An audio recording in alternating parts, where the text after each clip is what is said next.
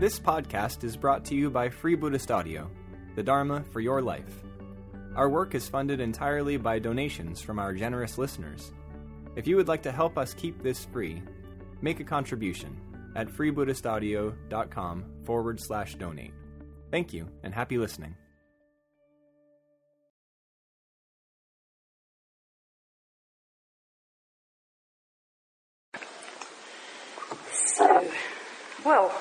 First of all, thank you all for turning out on this very wet and snowy evening. I only live about eight minutes across the park, and when I left home, it was raining, and by the time I got here, I was covered in snow.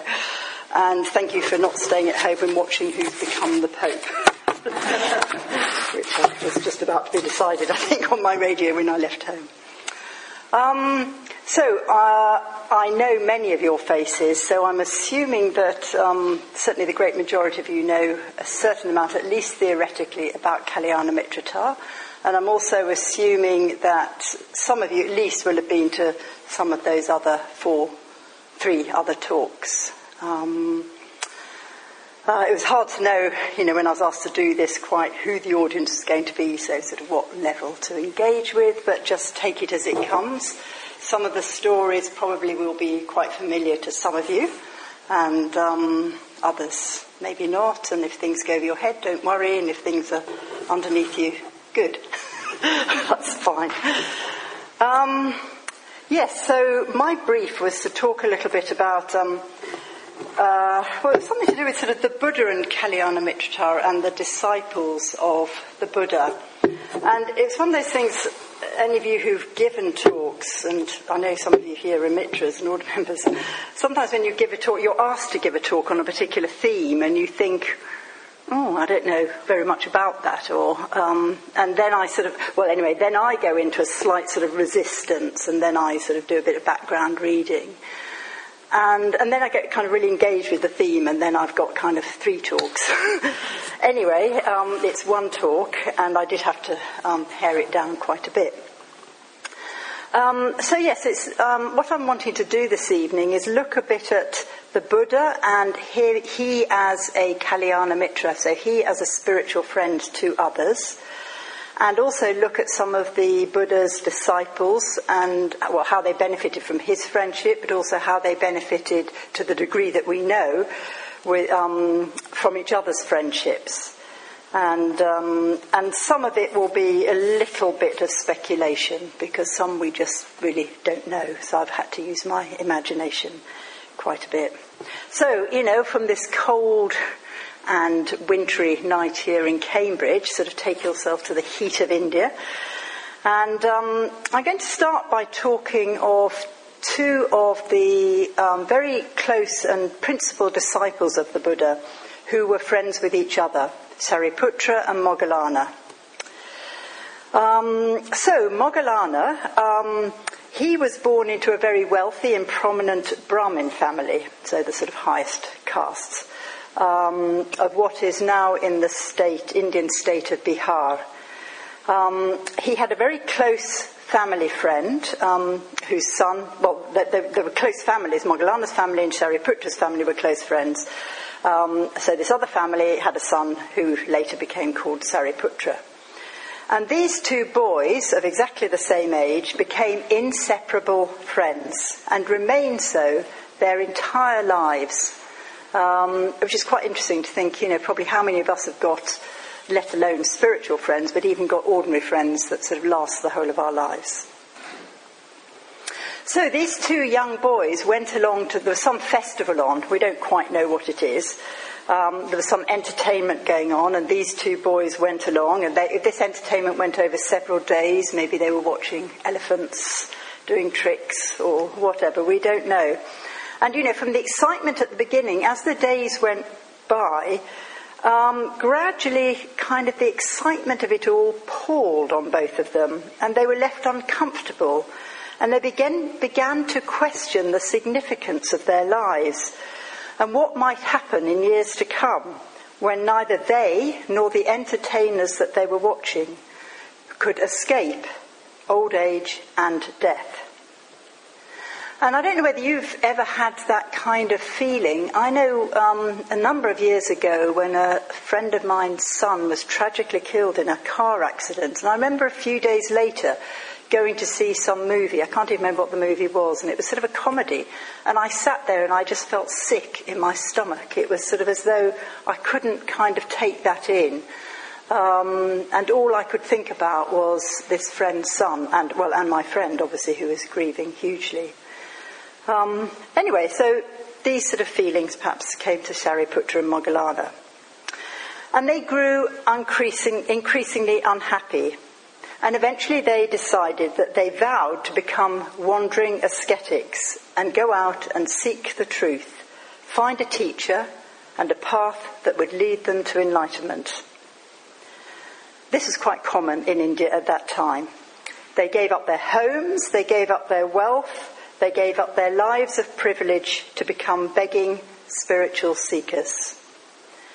Not only that, but they made an oath to one another that whoever would find a true teacher first would immediately inform the other one. So they weren't just going to keep it to themselves. Now, in, in India, you know, at that time, 2,500 years ago, um, begging holy men were a very common sight. Some co- formed communities around well known teachers. One of these teachers in the jungle, one can imagine him, we don't know, but anyway, his name was Sanjaya.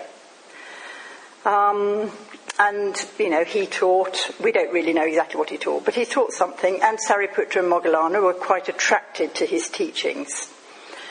But as the time went by, they realized that he had no real remedy for their spiritual unease. So they left Sanjaya and they went searching again. And you get the sense that over the next years they met many different renowned teachers, sages, mystics. But they gradually realized that these allegedly wise men knew no more than they did. And it says that after 20 years of wandering, they returned eventually to the area where they'd first left from, but they remained unsatisfied. Their spiritual quest wasn't finished. One day, the story goes, Shariputra met an uncommonly serene ascetic named Assaji. Assaji had been one of the Buddha's first disciples and companions. Again, it says, a few words of Dharma from Assaji gave Sariputra real insight. Bound by his oath, he ran to find his friend Moggallana and tell him that he'd found Assaji and Assaji had told him of his teacher who was the Buddha and he was staying nearby. So the pair, Sariputra and Moggallana, went off to see the Buddha together. In the spirit of true brotherhood, they visited first their original teacher, Sanjaya, and invited him to come also and come and be a disciple of the Buddha's. But Sanjaya had been a revered teacher surrounded by fawning disciples for many years. Perhaps he couldn't bear the thought of being a mere student again. We don't really know. So they went without him. But many others who had great respect for these two, Moggallana and Sariputra, went with them to meet the Buddha. And it says that when these two friends eventually came in the presence of the Buddha, the Buddha saw them from afar and he proclaimed, These are the blessed pair who will become my chief disciples. So it's almost as though he knew from that distance. It's as though he'd been awaiting for them to return to, to turn up. They were very different in character, these two. Moggallana was renowned for having psychic or supernatural powers and withdrew to the forest to apply himself to meditation. It says that he struggled a lot with sloth and torpor. Some of us might know that one. Day after day, apparently he struggled to keep his eyes open and his posture correct. The Buddha, it says, worked patiently with his student until Moggallana successfully overcame his sleepiness problem and eventually, and we don't know what the timescale was here, became enlightened. Sariputra, on the other hand, was renowned for his great understanding and teaching of the Dharma, the Buddha's chief assistant in expounding the Dharma. Later in the puja, we'll be doing a threefold puja later this evening, and we'll have another little story about these two which brings out different aspects of their characters. So these two have very complementary qualities. They had their friendship with each other, uh, which you could say is a horizontal friendship, and they had the vertical friendship with the Buddha. As the Buddha had predicted, Moggallana and Sariputra became his chief disciples. And the Buddha sort of, he didn't keep disciples just for himself. He encouraged others who would come to him to seek out Sariputra and Moggallana. He said, Seek and cultivate the company of Sariputra and Moggallana. They are wise and they are helpful to their fellows in the holy life. He said, Sariputra is like a mother and Moggallana is like a nurse. So we can just be left with those images. They lived, these two, to a ripe old age, but they passed away under very different circumstances. Sariputra, recognizing that his end was coming near, went to the Buddha and said he wanted to go back to his birthplace and to his mother's home and die peacefully in the same room where he was born. The Buddha gave his permission and he went off, and that's exactly what happened. And the Buddha said of Sariputra, he was wise, energetic, and industrious, strong as the earth in his forgiveness, full of sympathy, fellowship, and love. Tragedy happened to Moggallana about a fortnight later. Moggallana was seized, beaten, and murdered by members of a rival sect. And you have this very sort of touching bit in the sutras where you hear how the Buddha, when he heard of this, was greatly saddened and so affected that to relieve his mind, he moved away from Shravasti where he'd been, where he'd been residing, and needed to have time on his own. And to me, this very much sort of shows the humanity of the Buddha. You know, sometimes we can read about the Buddha and maybe he seems sort of, you know, rather distant, rather aloof. But, you know, he was deeply, deeply um, saddened and affected by the death of Moggallana. So, the Buddha. The Buddha, um, we know, is the perfectly enlightened one, the shower of the way. We say those words in the puja. He was the originator of the path which had been unarisen before the producer of the path unproduced before, the declarer of the path undeclared before. Elsewhere it's written, He is the knower of the path, the finder of the path, one skilled in the path.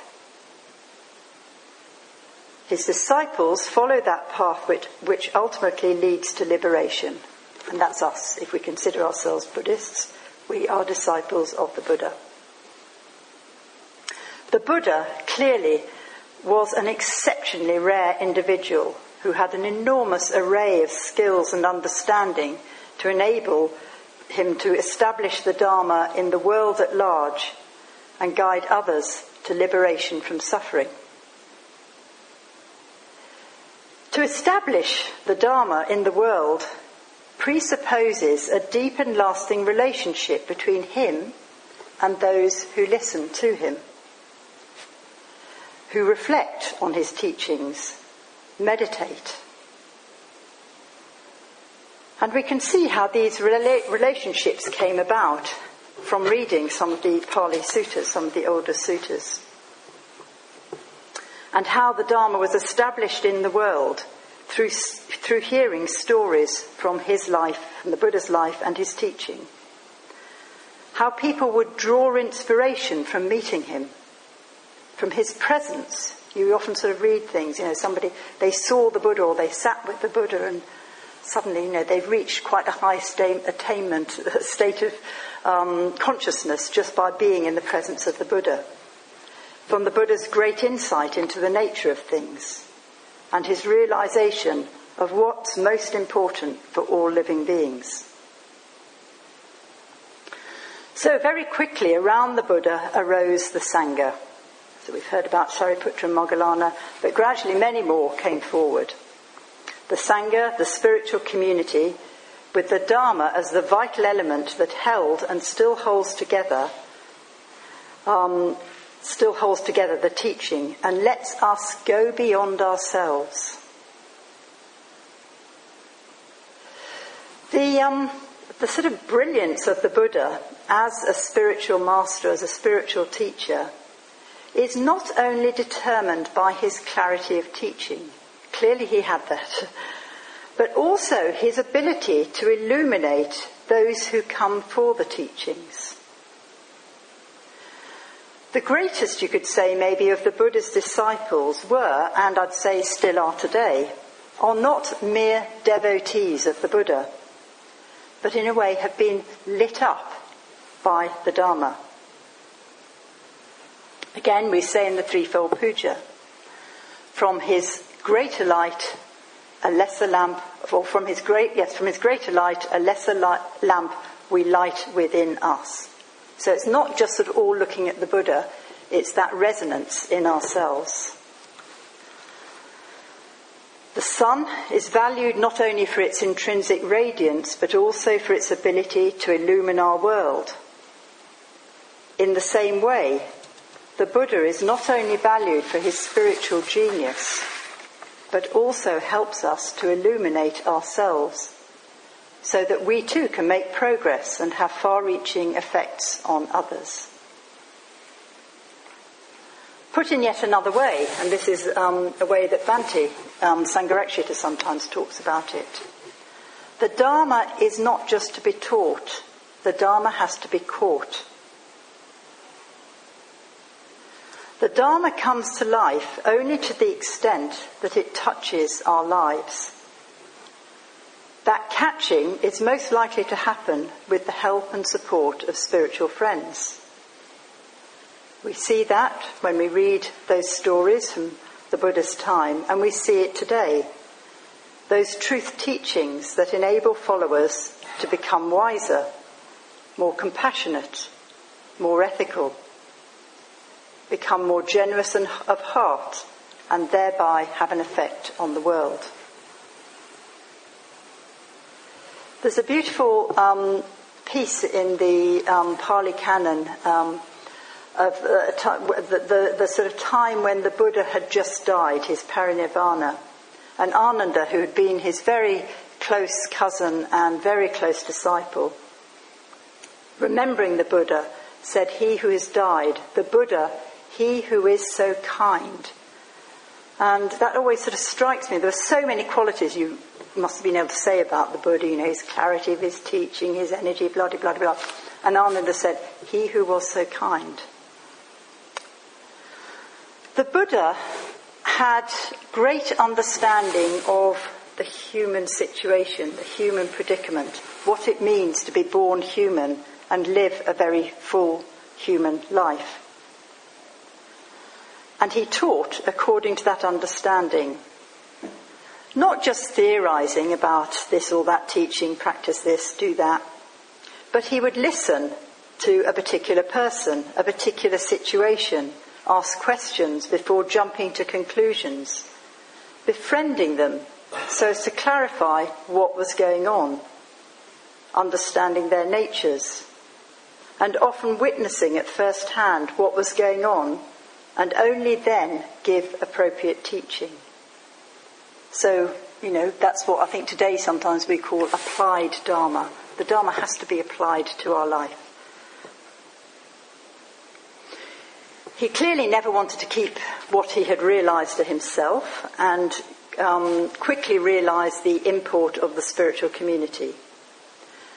And we know that he taught all sorts of very different kinds of people from, I put here, from simple peasants to arrogant royalty, teaching appropriate to the individual and their particular situation. Now, it said that once he gathered around him um, 61 arahants, so those are disciples of quite high spiritual attainment, He told them to go out and teach themselves. And you have these beautiful words, which I quote here. Go now and wander for the happiness of the many, out of compassion for the world, for the benefit, welfare, and happiness of gods and men. Teach the law that is good in the beginning, in the middle, and good in the end, with the meaning and the letter. Explain the holy life that is utterly perfect and pure there are beings with little dust on their eyes who will be lost through not hearing the law, the law being the Dharma, or the truth. So these are very famous words, and you often hear them repeated. That, uh, and I particularly sort of love that, you know, for the welfare and happiness of the many. Bahujan Hitai, Bahujan Sukhai. So these first arahants went out and they spread the Buddha's teachings across, across northern India, and you get the sense of this real snowballing effect.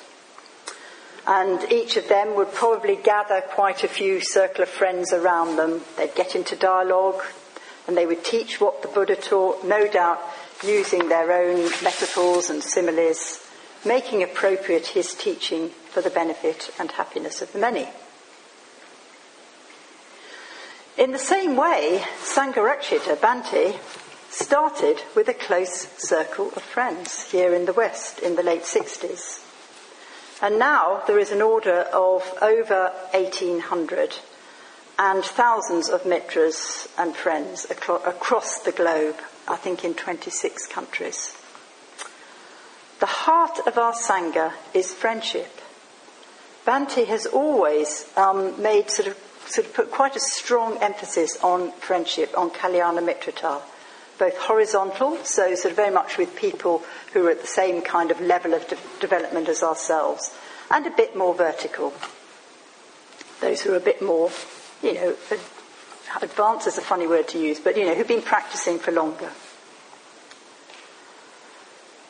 Um, so, yes, we read in the Pali Suttas how faith and devotion would be aroused just on meeting the Buddha. Likewise, for many of the um, early order members, Dharmacharis and Dharmacharinis, I think it was probably um, the same when they first met Bhante. I was not one of the very early, I know I'm pretty early, but not that early. Um, they'd be in seminar with him, um, they'd hang out with him, they'd do puja with him, they'd meditate with him.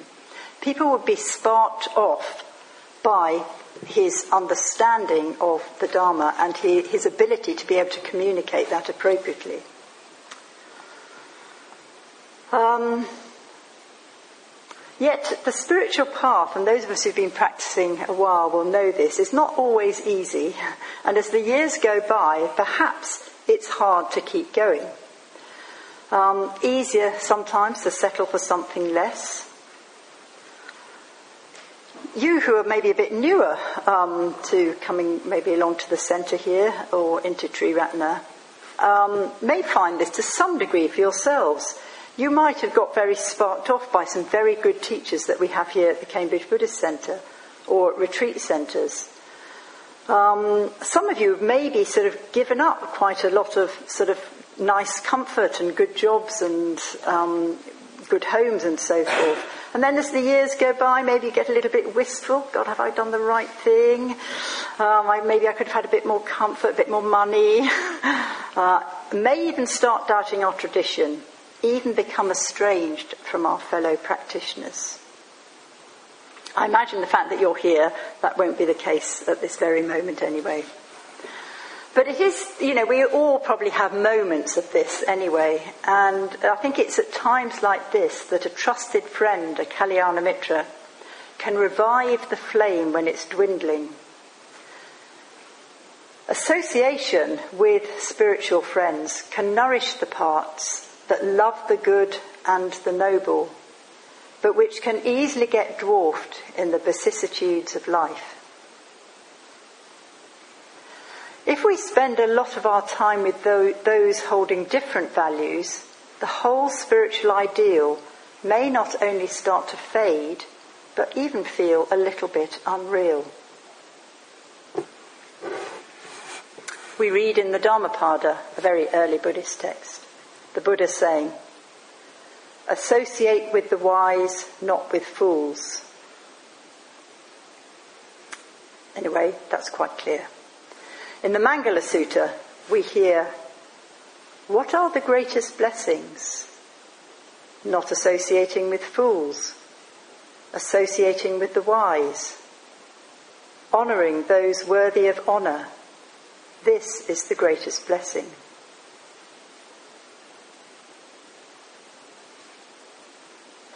When those first Buddhist disciples themselves went out teaching, um, maybe every so often they'd sort of meet up with the Buddha again, and they would ask him questions, and they'd say, if wanderers who are member of, members of other sects, and let's face it, at that time you get the sense in India there were plenty of them around in the jungles, um, and, and they should ask you, what friend are the prerequisites for, well, the development towards enlightenment?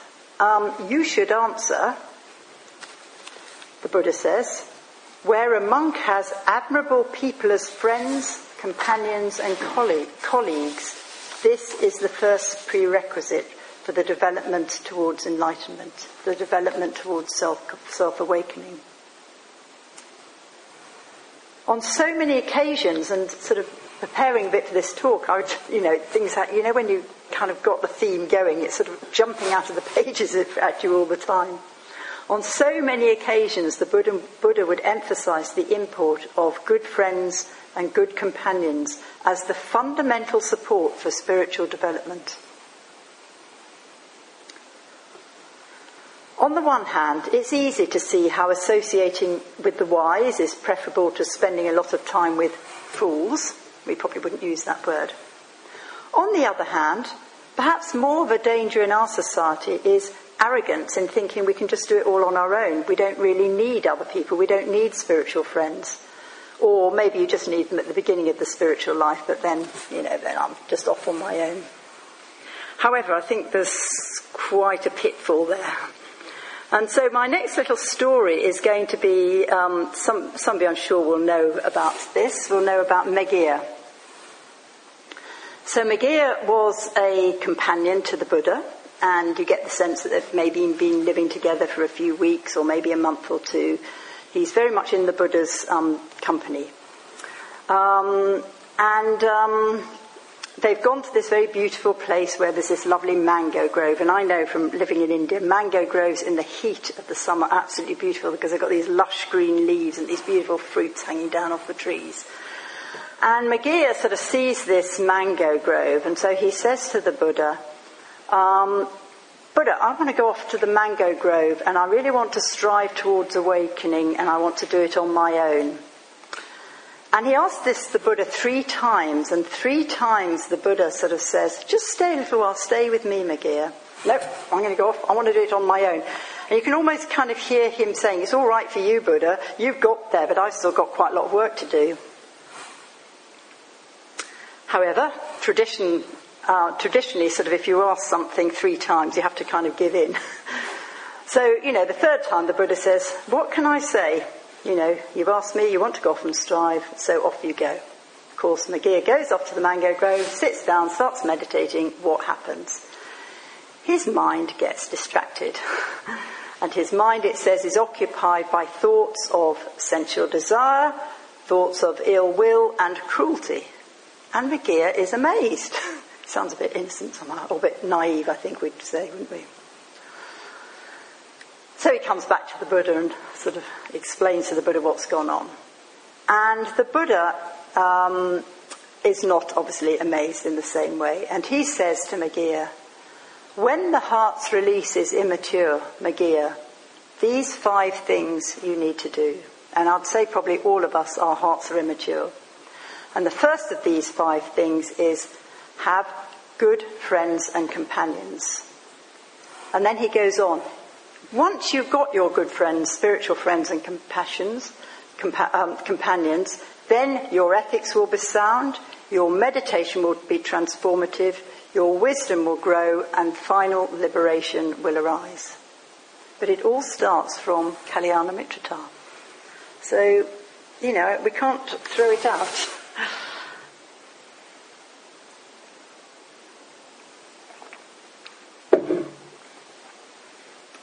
found a, a, good little quote when I was doing a bit of research for this. This is by Nichiren, the Japanese Buddhist monk. Even a feeble person will not stumble if those supporting him are strong. But a person of considerable strength, when alone, may lose his footing on an uneven path. So, friends can keep us on the path of ethics, minding our action, and minding our actions, wisdom will grow. And this is best done through intimacy and empathy with others. Others can help us see our blind spots.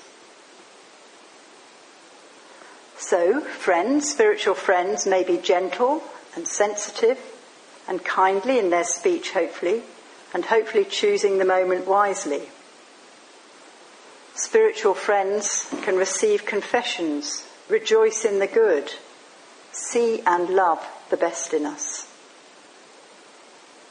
Sometimes they may also need to give very direct, even what sometimes been termed in Triratna, fierce friendship, especially to overcome our self deceptions. I think that's probably when fierce friendship is most needed. So, my next little story is about um, someone who seemingly had quite a lot of self deception. So, this is about Kashyapa. So there are these thousand fire worshipping ascetics who um, live in the forest, and they're under a leader called Kashyapa. Actually, there's three Kashyapas I was reading. Um, one of them had 500 disciples, one 300, and one 200, but they seem to be sort of all put together. Anyway, so these thousand fire worshipping ascetics. And um, the Buddha kind of comes into their company, and he says, Oh, I'd like to spend the night in the fire chamber. So the fire chamber is some cave.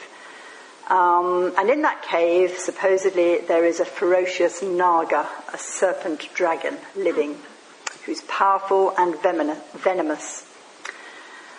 And so Kashyapa doesn't know that the Buddha is the Buddha, and he thinks, oh, well, if this monk wants to go off and risk his life, fair enough, let him go off. So the Buddha goes off, lays down his mat inside the cave, and starts to meditate.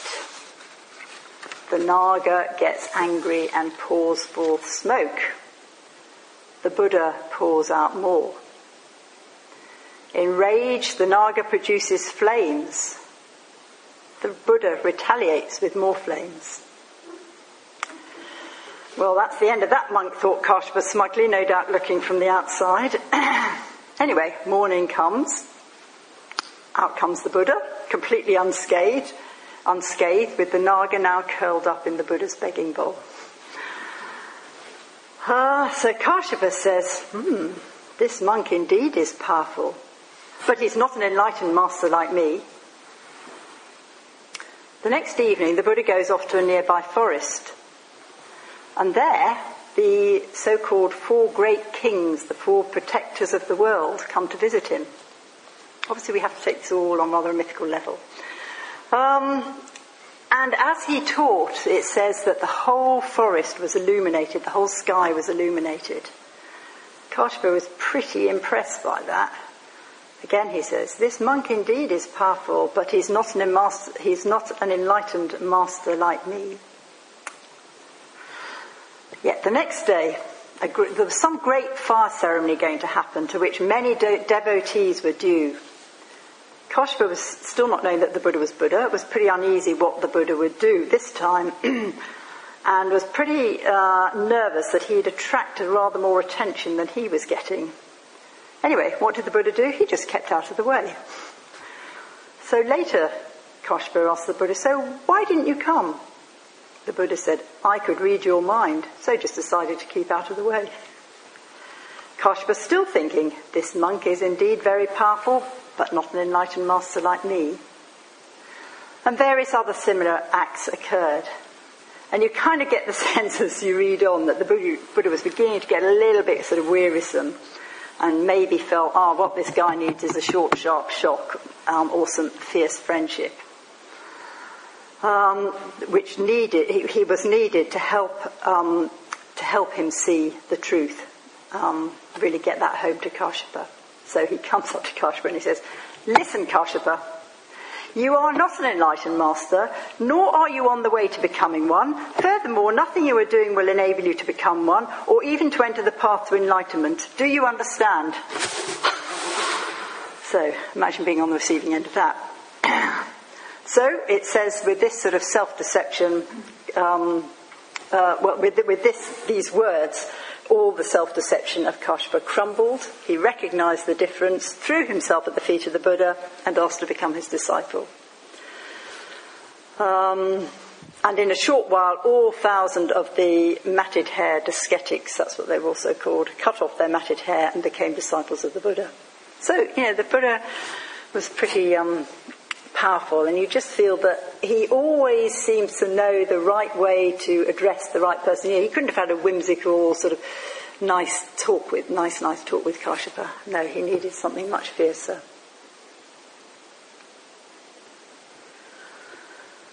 So, friendship. Um, I've got here. Be a friend. Don't just expect friendship. I think this sort of, uh, um, probably one of the others have brought this out in their talks. Um, uh, I think sort of sometimes, you know, we feel, oh, I'm not getting enough friendship, but I think just be a friend, be a friend as much as we can. Friendship aids self knowledge. We get to know ourselves best in relationship to others. Being with others, we can clarify ideas through discussion. If we're just with our own ideas and they're never challenged, we might be, really get quite deluded. We respond in various ways to others, and that tells us a lot about ourselves. So, if yes, if we live isolated and locked away, our views aren't challenged and it's easy to become deluded. We can't transform ourselves without knowing what lies within, and friendship, spiritual friendship, Kalyana Mitrata, can be the mirror. So going back to Ananda, so the cousin and close disciple of the Buddha, the one who said on his death, "He who we've lost someone, he who is so kind." The, um, Ananda, it said, had a very retentive memory. It sometimes said he was a bit like a human tape recorder, or whatever you are these days. I don't know, an eye, something like that. Um, and um, and when he, whenever the Buddha gave a discourse, it was Ananda who would kind of me- memorize what he'd said. And, and even if he wasn't there, at a later time, the Buddha would repeat what he'd said so Ananda could hear it all and then repeat it to others. And then there's this one time, and, um, and this is an off quoted little passage, um, but I find it, well, it's just sort of very, um, well, very pertinent to this talk anyway. And you get the sense that one day Ananda's just sort of sitting there, maybe musing, and he's saying, Oh, Buddha, I've just realized that Kalyana Mitrata is half of the spiritual life. And the affirmation that he got from the Buddha was not what he thought, rather than, I imagine he was thinking, the Buddha saying, Oh, it's great, Ananda, yeah, yeah, I agree. And instead, the Buddha said, Say not so, Ananda, say not so. Kalyana Mitrata is not half of the spiritual life, it is the whole of the spiritual life. And um, I think that's where Bhante has kind of taken up that teaching so sort of well in our movement and our order, and I don't think our movement would be anything like what it is without that emphasis of Kalyana Mitrata. In the same way that ordinary human personal relationships are necessary for human development, so Kalyana Mitrata in Sangha is necessary for the development of wholesome mental states clarity, wisdom, and compassion. We need stimulation. We need reassurance on the path. We need enthusiasm of others to grow and develop so as not to lose our footing on an uneven path. Going back to that quote of Nichiren. Spiritual friendship also gives us an opportunity for service, for generosity, and to be far less self centered than many of us are much of the time. So, going on to look at some more examples of friendship at the time of the Buddha. we hear in the Culagosinga Sutta of three friends dwelling together Aniruddha, Kimbila, and Nandiya. And you get the sense that these three young men are living together. Um, I think, I can't remember whether it was the bamboo grove or the squirrels feeding ground or quite where it is. Anyway, they're sort of on retreat together. And um, so the Buddha comes along and he wants to engage with them and he says, ask them, well, how do you dwell together? And you feel that the Buddha is really asking for a description here. He doesn't, don't, he doesn't just want to hear, oh, it's great, we're having a lovely time. He says, well, how? He asks, it's a very good question. How do you dwell together? Um, so they tell him, you know, one of us goes out on the alms ground to get the food, one of us clears the space to sit down, one of us cleans the dishes, and so on and so forth. And that sort of harmony of living together. And this is very much some of the bricks and mortar of spiritual friendship an ideal shared way of life, an expression of harmony and empathy. Um, Aniruddha, who seems to be the spokesman for the other two, says, blending like milk and water, we are three in body, but one in mind. And we look upon one another with kindly eyes. So you've sort of got everything there. You've got all that sort of physical work, sort of doing that together and being in harmony, and with a lot of kindliness between them. So this sort of very much a sense of exchanging self with other, and that you hear about sort of throughout um, Buddhism, really, the, the, exchanging of self and other. You know, we hear from Shantideva, um, um, an Indian Buddhist saint and poet of, I think, the 8th century.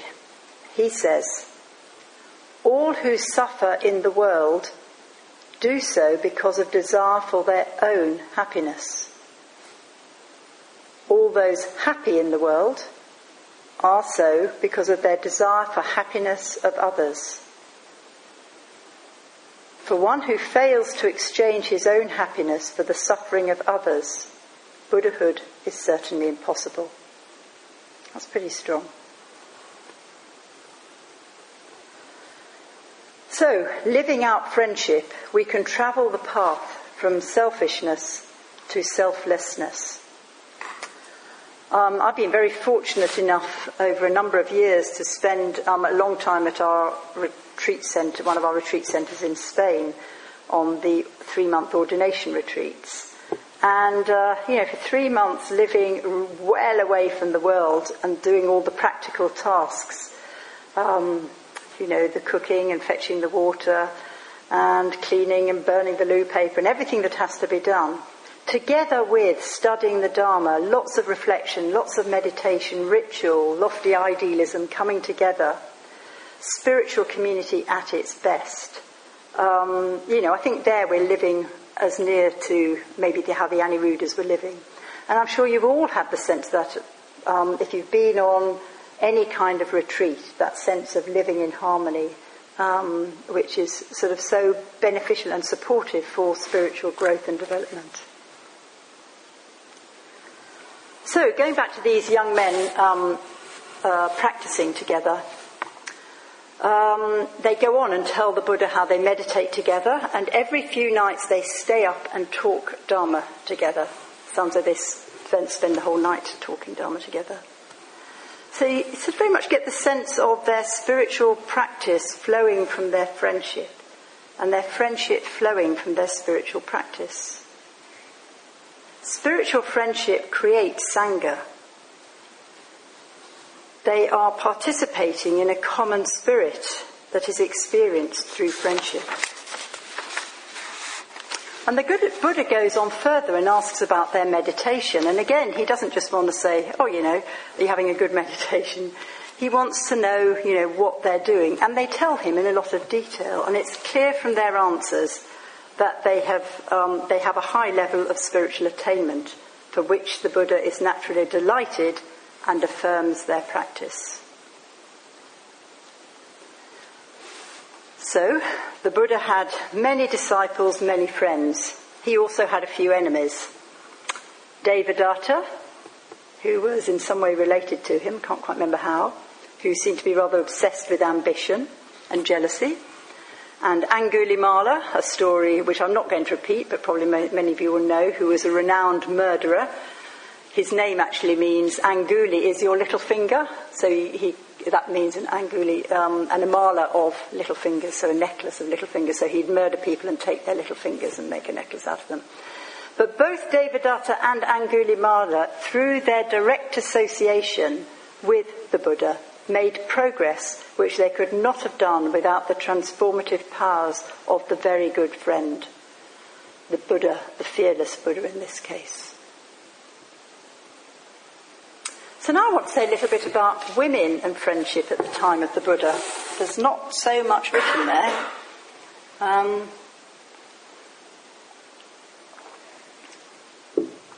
Mahaprajapati, Mahaprajapati Gautami, was the Buddha's um, foster mother.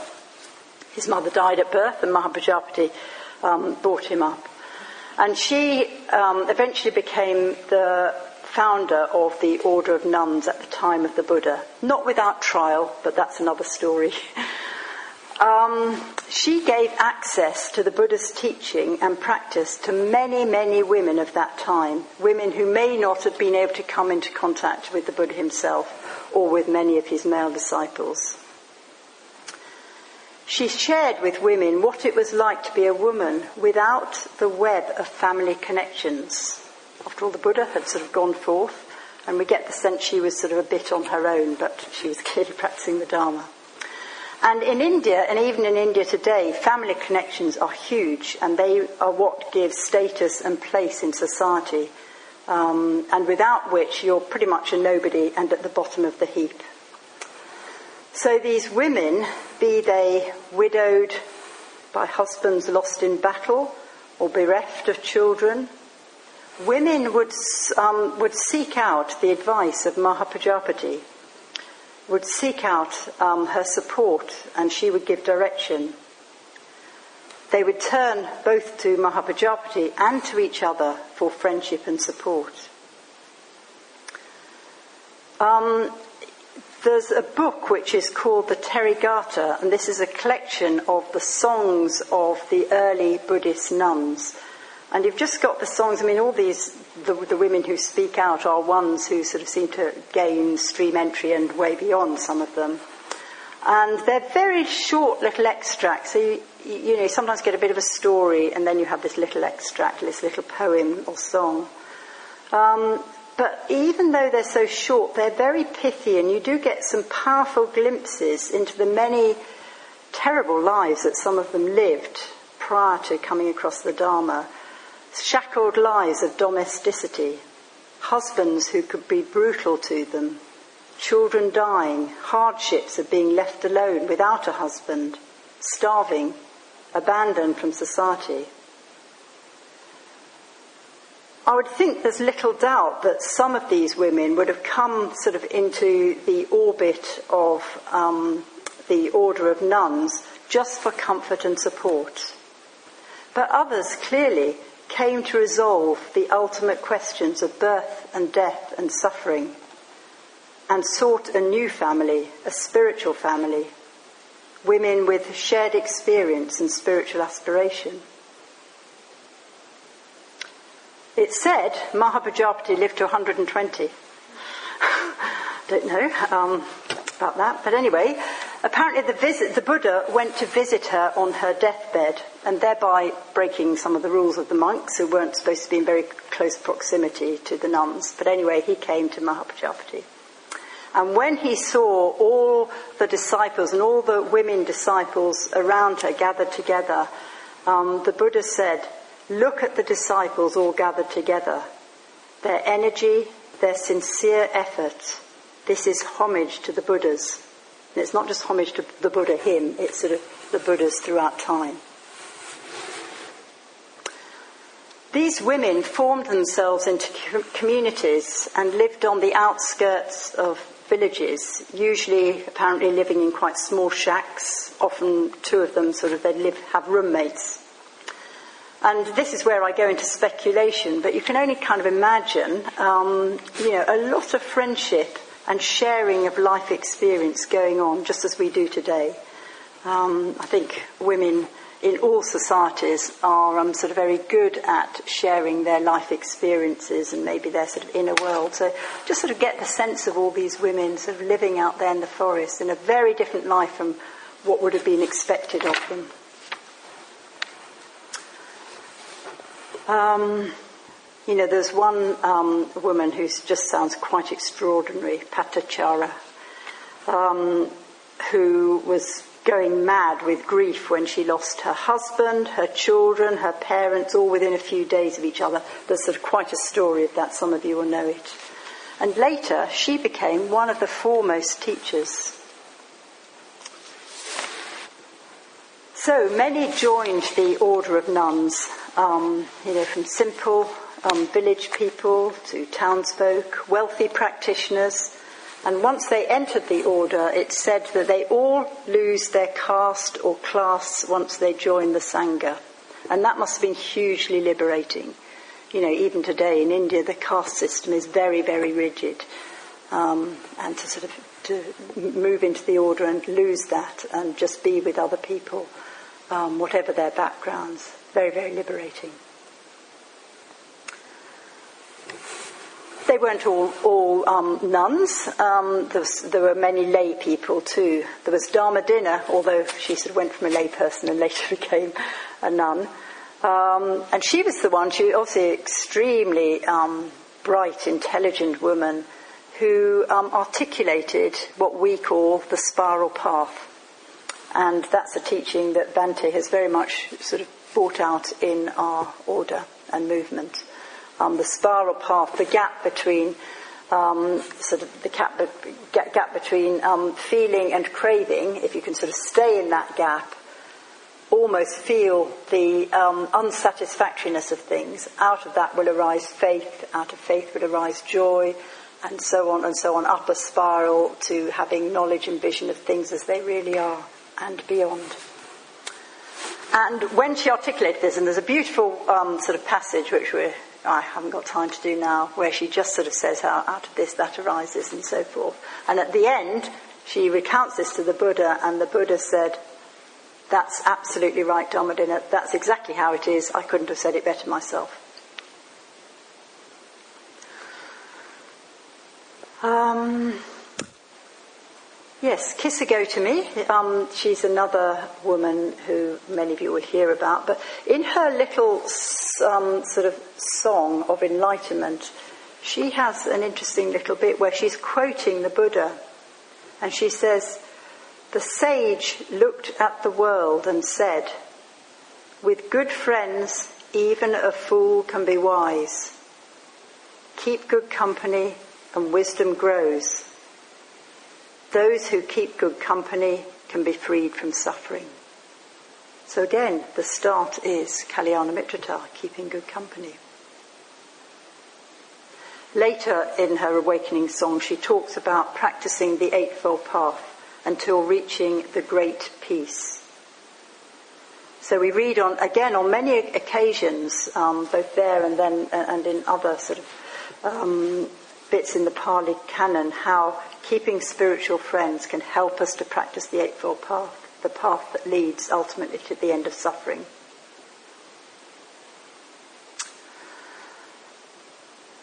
Quite likely, many would have gone forth for friendship. And friendship would have given their Dharma practice and support the encouragement to go all the way to stream entry and beyond as the Buddha was to say to a young woman, Mita, Mita, you who have left home in trust, take delight in friends, cultivate good qualities to gain good peace, to gain peace. So get this sort of strong sense of this, what I've called a sort of cradle of friendship amongst these women in particular, um, as I was looking into them, which is not so much as written in which the truth teachings can be held and understood. And I'd say it's just so with us today. Another laywoman um, was that of Queen Mallika. So, as we know, Buddha taught all sorts, prostitutes and queens. Um, so clearly the Buddha had a great respect um, for Queen Mallika. She had great devotion towards the Buddha from a very young age. And the Pali Canon is dotted with stories of her meetings with the Buddha.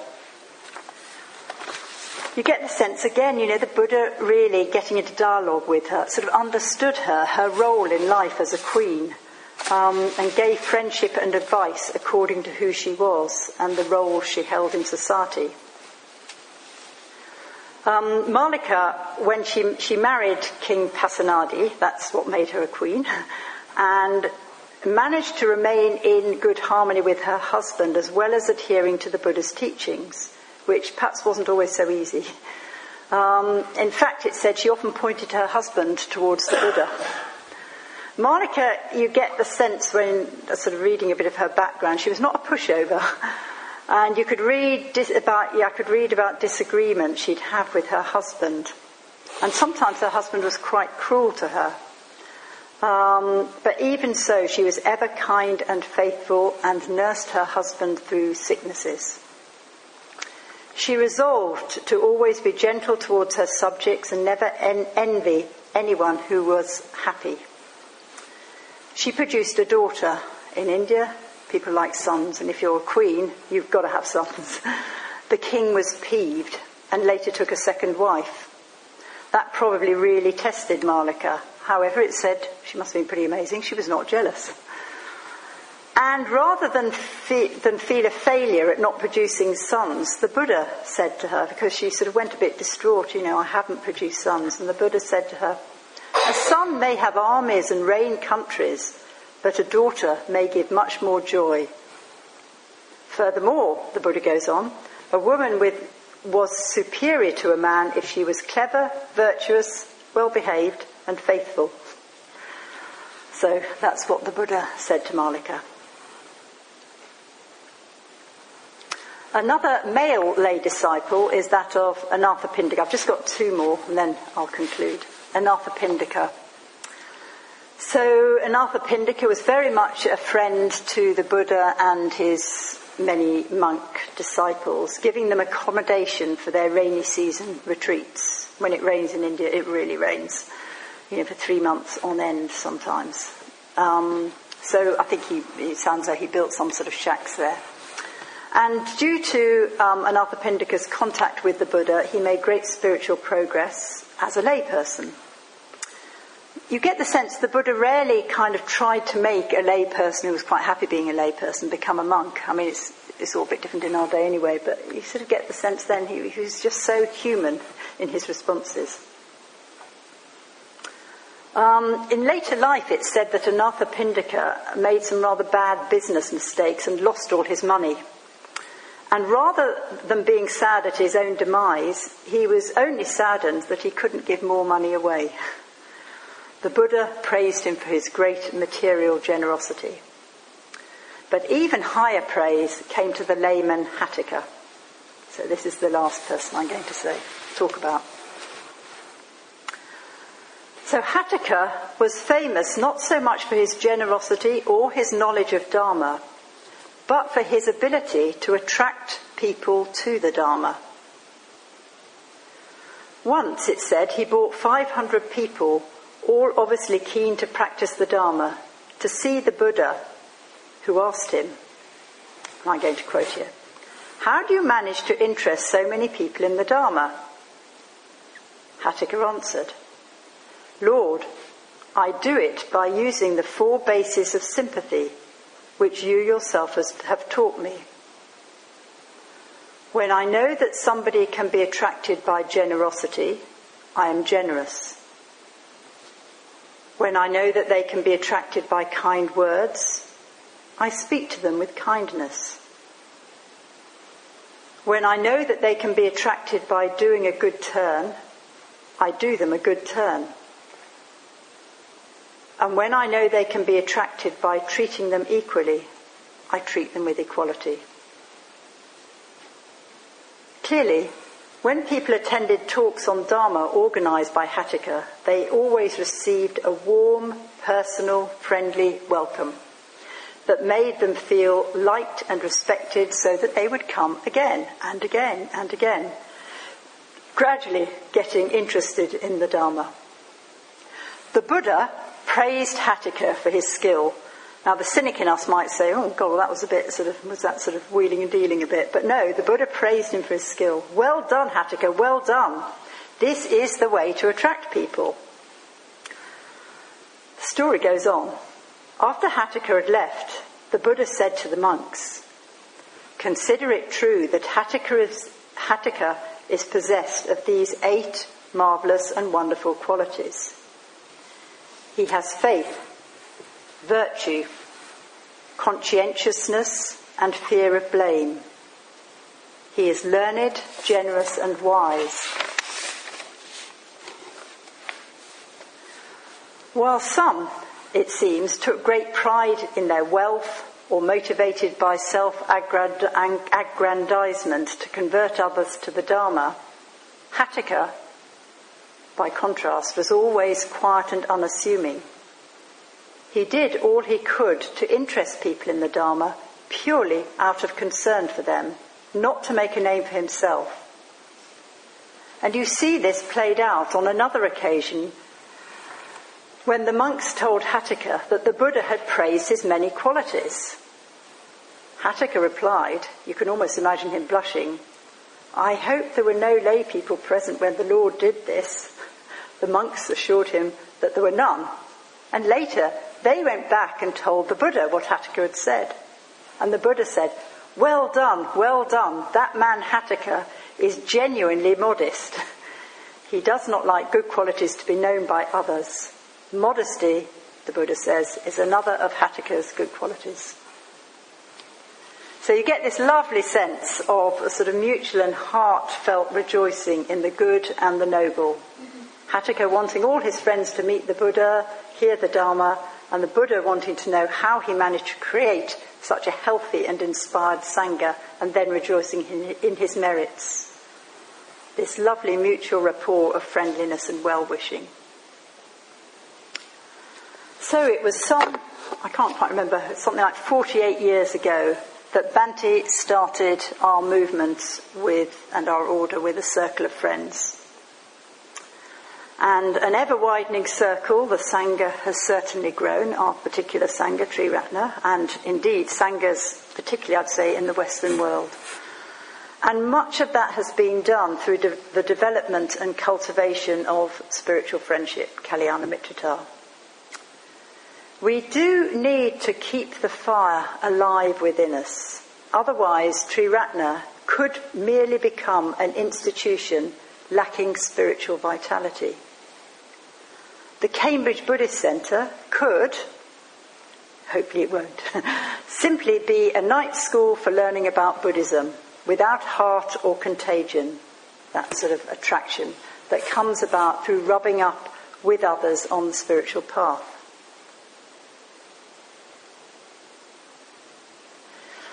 So I believe that Kalyana Mitrata benefits not only us here and now, but also future generations. Hence that quote of the Buddha to Ananda, Kalyana Mitrata is the whole of the spiritual life. Through Kalyana Mitrata, we go beyond the individual and something else comes into being. The community in harmony and friendship with outward facing communication. It's not just interned on ourselves. So I'm going to end with some words of the Buddha. And I put this into the feminine for a change, although it was said in the masculine. The Buddha said, A friend endowed with seven qualities is worth associating with. Which seven? She gives what is beautiful what is hard to give, does what is hard to do, and endures painful, ill spoken words. Her secrets she tells you, your secrets she keeps. When misfortunes strike, she doesn't abandon you. When you're down and out, she doesn't look on you, she doesn't look down on you. A person in whom these traits are found is a friend to be cultivated by anyone wanting a friend. And to paraphrase what he says on many different occasions, as relevant 2,500 years ago as today. There is no condition of life that more powerfully influences our development than cultivating wholesome friends and companions. Start with yourself as you are today and build on your strengths to become a better friend and companion to others. And choose who you spend time with carefully.